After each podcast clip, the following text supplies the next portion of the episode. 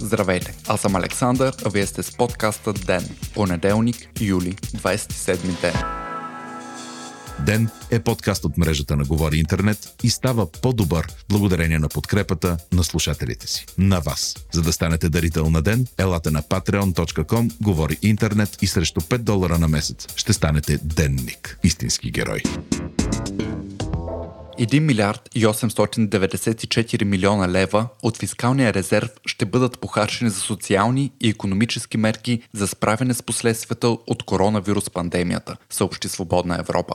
След срещата на управляващата коалиция и извънредния брифинг стана ясно, че по-голямата част от средствата, 1 милиард и 163 милиона лева, са предвидени за социални мерки, а 731 милиона за икономически. В рамките на 3 месеца към пенсиите ще бъдат насочени 318 милиона лева или по 50 лева надбавка в рамките на 3 месеца. 20% за увеличение на бюджета за заплати или 92 милиона ще получат държавните служители на Вътрешното, Здравното и Социалното министерства, Националната здравно-осигурителна каса, НОИ и държавните служители пряко въвлечени в справянето с кризата и последиците й. До края на годината лекарите на първа линия също ще продължат да получават по 1000 лева месечно, а здравните работници в училищата, домовете и дневните центрове ще бъдат финансирани с 25 милиона лева. 122 милиона ще бъдат насочени към личните асистенти, а с друга част ще бъдат субсидирани отделни лечебни заведения, денталната медицина и други. От 1 октомври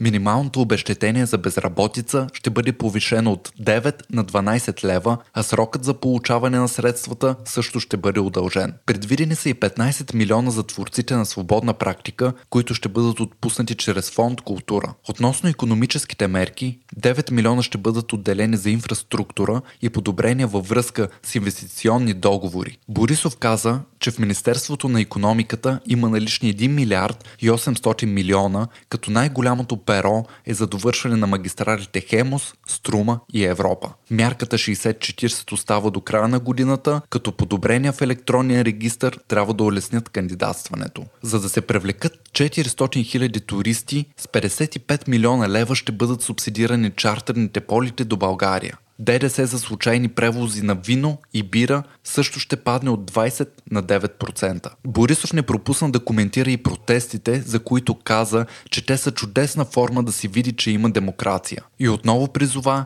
да се премине съединение през кризата и че както и да се развият протестите, правителството е длъжно да вземе тези мерки. Той призова протестиращите да спазват закона.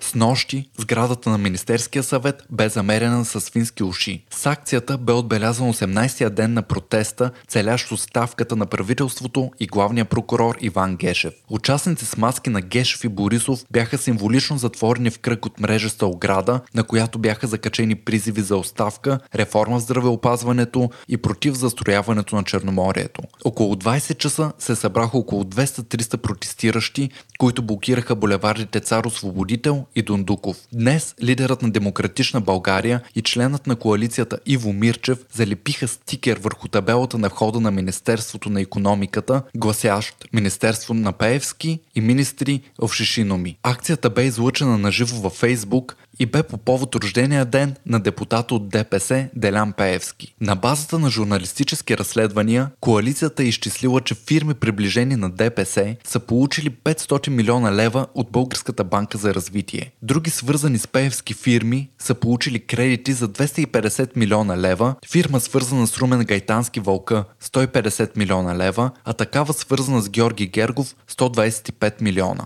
Според Демократична България, тези кредити са отпуснати при 3-4 пъти по-ниски лихви от тези за други кредитополучатели. Обичайно за началото на седмицата новите случаи на COVID-19 са по-малко. Днес те са 115 или 74 по-малко от неделя, но с 20 повече от миналия понеделник. Процентно положителните проби също са по-малко – 3,28% от 3502 теста при средно между 4 и 6 положителни през останалите дни. По градове най-засегнати остават София, Благоевград и Варна. Изминалата седмица бяха отчетени както положителни, положителни, така и отрицателни корона рекорди. 39 души са загубили битката с заболяването, като почти всички са с хронични заболявания. Положителната новина е, че 1225 души са се излекували, а рекордът по този показател бе на 24 юли с 388 напълно възстановени. В интервю пред Нова телевизия, помологът Александър Симидчиев съобщи, че е напълно възможно половината от българското население да се е срещал с вирус родственик на коронавируса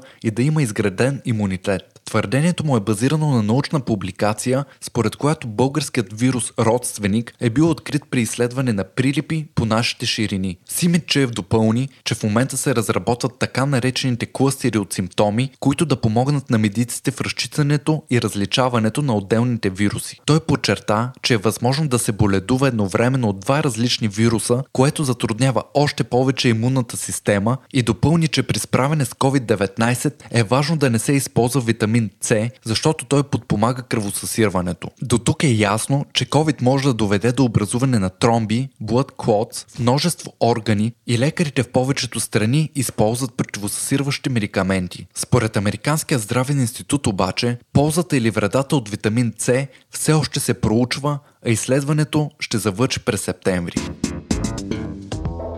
Тесла на Илън Мъск излезе за пръв път на печалба, съобщава Дневник. Въпреки пандемията, калифорнийската компания е спечелила $104 милиона за последното 3 месечие и вече може да бъде включена в индекса S&P 500.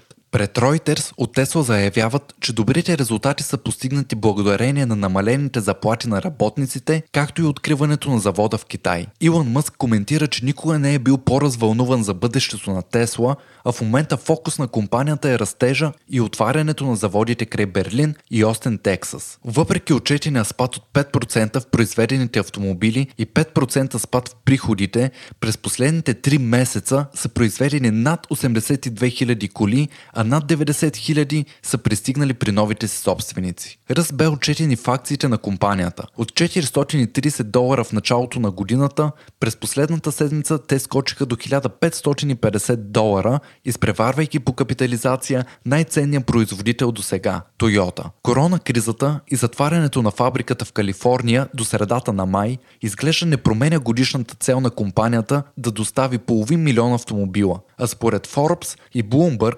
състоянието на Мъск вече достига $74 милиарда.